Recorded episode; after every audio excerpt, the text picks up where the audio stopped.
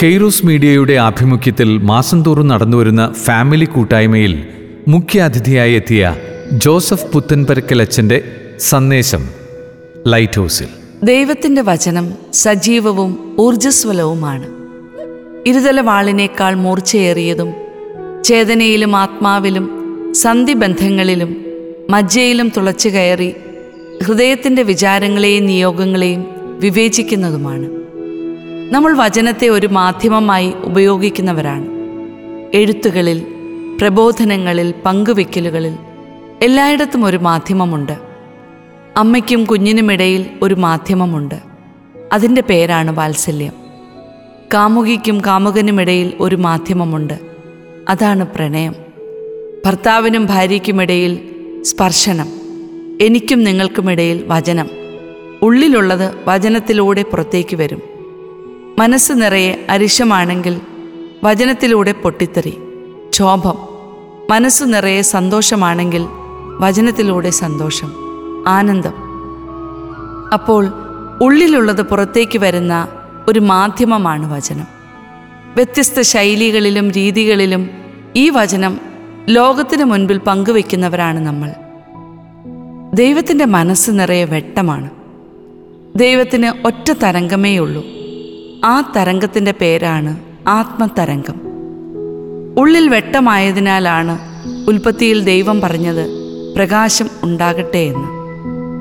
നാൽപ്പത് വർഷം ഇസ്രയേൽ മക്കൾ മരുഭൂമിയിൽ നടന്നപ്പോൾ ദൈവം പ്രകാശമായി അവരുടെ കൂടെ നടന്നു. മുപ്പത്തിനാലാം സങ്കീർത്തനം അഞ്ചാം വാക്യത്തിൽ ഇങ്ങനെ പറയുന്നുണ്ട്. അവനെ നോക്കിയവരെല്ലാം പ്രകാശിതരായി. പ്രകാശമായ ദൈവം ഭൂമിയിൽ ഒരു കാലിത്തൊഴുത്തിൽ പിറന്നപ്പോൾ നേരെ മുകളിൽ ഒരു പ്രകാശം നക്ഷത്രമുദിച്ചു. പ്രകാശമായ ദൈവം ഭൂമിയിൽ കുരിശിൽ മരിച്ചപ്പോൾ ആകാശത്ത് ഒരു നക്ഷത്രം മരിച്ചു. സൂര്യൻ ഇരുണ്ടു. കെയ്റോസിനെയും ദൈവം വിളിച്ചിരിക്കുന്നു. നമ്മുടേതായ രീതിയിൽ ചിന്തകളും മറ്റും ലോകത്തിന് കൊടുക്കുവാൻ കൈപിടിച്ച് നടത്തുകയും ചെയ്യുന്നു. ഇന്ന് ദൈവത്തിന്റെ വചനം ലോകത്തിന് കൊടുക്കാൻ പറ്റുന്ന നല്ലൊരു വേദിയാണ് സോഷ്യൽ മീഡിയ. ചാനലുകളിൽ നമുക്ക് ക്രിസ്തീയമായ കാര്യങ്ങൾ പറയാനാകും. എന്നെ പോലെയുള്ളവർക്ക് പൗരോഹിത്യത്തെക്കുറിച്ച് പറയാനാകും. പാട്ടുകൾ പാടാം പാടിക്കാം. അഞ്ചു മക്കളും അതിൽ കൂടുതലും വേണമെന്നുള്ള സഭയുടെ നിലപാടുകൾ എന്നിവയൊക്കെ ഈ സോഷ്യൽ മീഡിയയിലൂടെ ലോകത്തോട് നമുക്ക് പറയാനാകും. പല രീതിയിൽ ഇത് നമുക്ക് പറയാം. ഫലിതം ചേർത്ത് പറയാം. സംഭവങ്ങളോട് ചേർത്തും വചനത്തെ പറയാനാവും.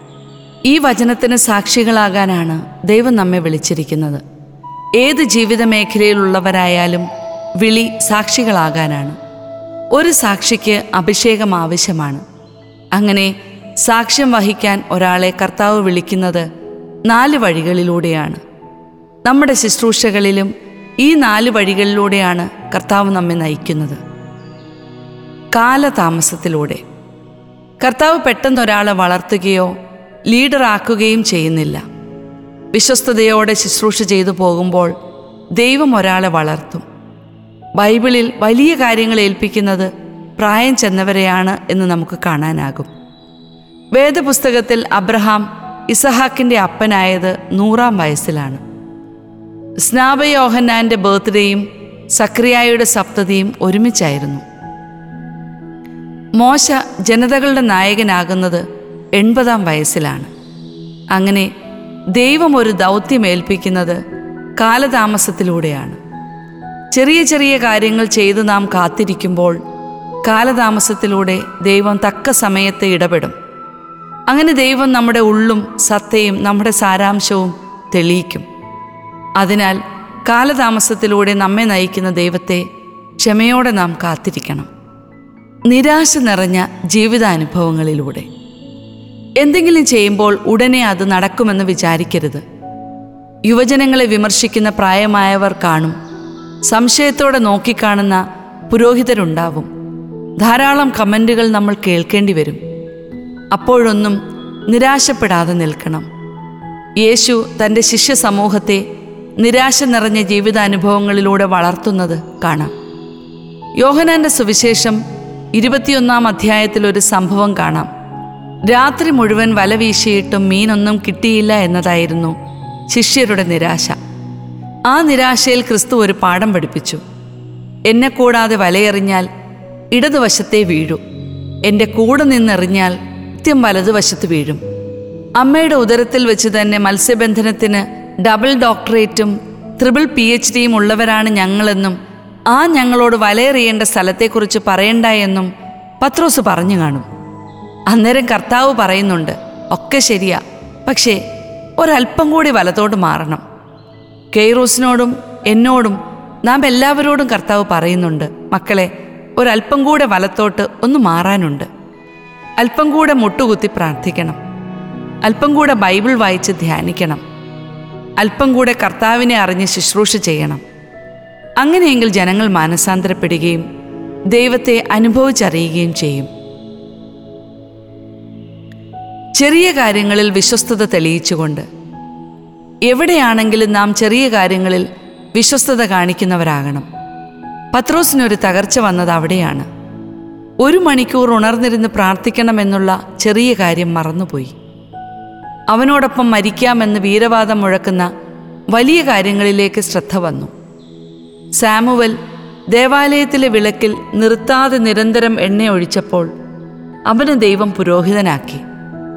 ജസയുടെ ആട്ടിൻപറ്റത്തെ വിശ്വസ്തയോടെ മേയിച്ചപ്പോൾ ദൈവം ദാവീദിനെ ഇസ്രായേലിന്റെ രാജാവാക്കി മാറ്റി.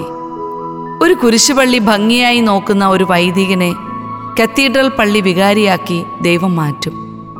പത്തു പേരുള്ള പ്രാർത്ഥന ശുശ്രൂഷയെ നന്നായി നോക്കുന്നവരെ ആയിരം പേരുടെ ഗ്രൂപ്പിനെ നയിക്കാൻ തക്ക വിധത്തിൽ ദൈവം വഴിയൊരുക്കിത്തരും ഈ ലോകം മറ്റു മതസ്ഥർ എന്നിവരൊക്കെ മത്തായി മർക്കോസ് ലൂക്ക യോഹനാൻ എന്നിവരുടെ സുവിശേഷമൊന്നും വായിച്ചിട്ടില്ല. മറിച്ച് അഞ്ചാമത്തെ സുവിശേഷമായ കെയ്റോസിലെ അനുഭവ കഥകളാണ് അവർ വായിച്ചിട്ടുള്ളത്. ഒരു കപ്പച്ചൻ വൈദികനായ എന്റെ ജീവിതവും നിങ്ങളുടെ ജീവിതവും ഒക്കെ ഒരു വെളിപാട് പുസ്തകമായി മാറണം. അങ്ങനെയാണ് ജീവിതം തന്നെ ഒരു മാധ്യമമായി മാറുന്നത്. എല്ലാവരും നോക്കി പഠിക്കുന്ന ഒരു മാധ്യമമായി. എല്ലാവരും ശക്തി സംഭരിക്കുന്ന ഒരു മാധ്യമമായി നമ്മുടെ ജീവിതം മാറണം. റിസ്ക് എടുപ്പിച്ചുകൊണ്ട് ക്രിസ്തു ഒരാളെ വളർത്തും. സാഹസികത എടുപ്പിച്ചുകൊണ്ടാണ് കർത്താവ് അനേകരെ വളർത്തുന്നത്. യോഹനാന്റെ സുവിശേഷം ആറാം അധ്യായത്തിൽ നമ്മളൊരു കാഴ്ച കാണുന്നുണ്ട്. ഒരു രാത്രി വള്ളത്തിന്റെ അമരത്ത് പത്രോസും കൂട്ടരും കിടന്നുറങ്ങുകയായിരുന്നു. പാതിരാത്രിയിൽ ഓളങ്ങളിൽ ഒതളങ്ങ പോലെ കടലാസ് വള്ളം വെള്ളത്തിലൂടെ പൊങ്ങി വരുന്നത് പോലെ ഒരു ശരീരം പൊങ്ങുതടി പോലെ പൊങ്ങി വരുന്നു. മനുഷ്യന്റെ ശരീരത്തിന് വെള്ളത്തേക്കാൾ സാന്ദ്രത കൂടുതലാണ്. ഒരു കല്ലിനും വെള്ളത്തേക്കാൾ സാന്ദ്രത കൂടുതലാണ്. സാന്ദ്രത കൂടിയത് വെള്ളത്തിൽ മുങ്ങിപ്പോകും. വെള്ളത്തിൽ മുങ്ങാതെ കിടന്നാൽ ഫിസിക്സ് തിയറി തന്നെ മാറിപ്പോകും. പത്രോസ് എന്ത് കണ്ടാലും പെട്ടെന്ന് ചാടിക്കയറി പറയുന്ന ആളാകയാൽ പെട്ടെന്ന് പറഞ്ഞു അതാ ഭൂതം ഭൂതം. ക്രിസ്തു പറഞ്ഞു പത്രോസേ ഭൂതമല്ല. നിന്റെ ഭൂതകാലം കാണാപ്പാടം പഠിച്ച നിന്റെ ഗുരുവും കർത്താവുമാണ്. സംശയമുണ്ടോ? നിന്റെ നൂറ്റിയഞ്ച് ഡിഗ്രി പനി ഒറ്റ സ്പർശനത്തിൽ ഒപ്പിമാറ്റിയ ഗുരുവും കർത്താവുമാണ് ഞാൻ. ഇനിയും സംശയമുണ്ടോ? നിന്റെ അമ്മായിയമ്മയുടെ പനി തൊട്ടുമാറ്റിയ കർത്താവാണ് ഞാൻ. അഞ്ചാം ക്ലാസ്സിലെ വേദപാഠ ക്ലാസ്സിൽ ഒരു ചോദ്യം. അബ്രഹാമിന് മക്കളെ പ്രസവിച്ച രണ്ട് പെണ്ണുങ്ങളുടെ പേര് പറയുക. ഒരു പത്തു വയസ്സുകാരൻ പറഞ്ഞു സാറായും ഹാഗാറും. സബതി പുത്രന്മാർ ആരെന്ന് ചോദിച്ചു. രണ്ട് പയ്യന്മാർ പറഞ്ഞു യാക്കോബും യോഹന്നാനും. യൂദാസിന് പകരം ശിഷ്യനായി വന്ന ആൾ ചിലർ പറഞ്ഞു മത്തിയാസ്. അവസാനം ചോദിച്ചു പത്രോസിന്റെ അമ്മായിയമ്മയുടെ പേരെന്താണ്? കുട്ടികൾ പറഞ്ഞു സാറെ പഠിപ്പിച്ചിട്ടില്ല. പക്ഷേ ഒരു ബിരുദം പറഞ്ഞു ബൈബിളിൽ പറഞ്ഞിട്ടുണ്ട്. പഠിപ്പിച്ചിട്ടില്ല എങ്കിലും എനിക്കറിയാം. ഞാൻ പറയാം. പത്രോസിന്റെ അമ്മായിയമ്മയുടെ പേര് മിസ്സിസ് കലശലായി എന്നാണ്.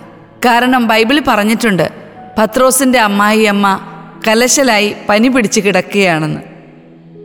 വെള്ളത്തിൽ വള്ളത്തിലൂടെ യാത്ര ചെയ്തിരുന്ന പത്രോസിനെ സയൻസ് തിയറിയൊക്കെ മാറ്റിമറിച്ചുകൊണ്ട് വെള്ളത്തിൽ നടന്നു കാണിച്ച് വെള്ളത്തിൽ വള്ളമില്ലാതെ പത്രോസിനെ ക്ഷണിക്കുകയാണ് കർത്താവ്. അങ്ങനെ റിസ്ക് എടുപ്പിച്ചുകൊണ്ട് ശിഷ്യത്വത്തിലേക്ക് പത്രോസിനെയും വളർത്തുകയാണ്. മദത്തരേസയും അതുപോലുള്ള വിശുദ്ധരുമൊക്കെ ഇങ്ങനെ കർത്താവിനെ പ്രതി റിസ്ക് എടുത്തിട്ടുള്ളവരാണ്. നമ്മൾ പ്രാർത്ഥനകളിലും രോഗികളെ ശുശ്രൂഷിക്കുമ്പോഴും കോളനികൾ ജയിലുകൾ ചേരി പ്രദേശങ്ങൾ എന്നിവ സന്ദർശിക്കുമ്പോഴും പാവപ്പെട്ടവരെ സഹായിക്കുമ്പോഴും കൊറോണ രോഗികളെ ശുശ്രൂഷിക്കുമ്പോഴും ദൈവം റിസ്ക് എടുപ്പിക്കുകയാണ്. സുരക്ഷിതമായ അവസ്ഥയിൽ നിന്ന് സുരക്ഷിതമല്ലാത്ത ഒരവസ്ഥയിലേക്ക് ദൈവം നമ്മെ നയിക്കുകയാണ്. അതുവഴിയാണ് ദൈവം ശിഷ്യത്വത്തിൽ ഒരാളെ വളർത്തുന്നത്. ഒരു കാരണവശാലും നമ്മൾ ഭയക്കരുത്. പരാജയം കണ്ട് പരിഭ്രമിക്കുകയും അരുത്. ഏൽപ്പിച്ച ശുശ്രൂഷകൾ ധൈര്യത്തോടുകൂടി മനോഹരമായി പൂർത്തിയാക്കുക.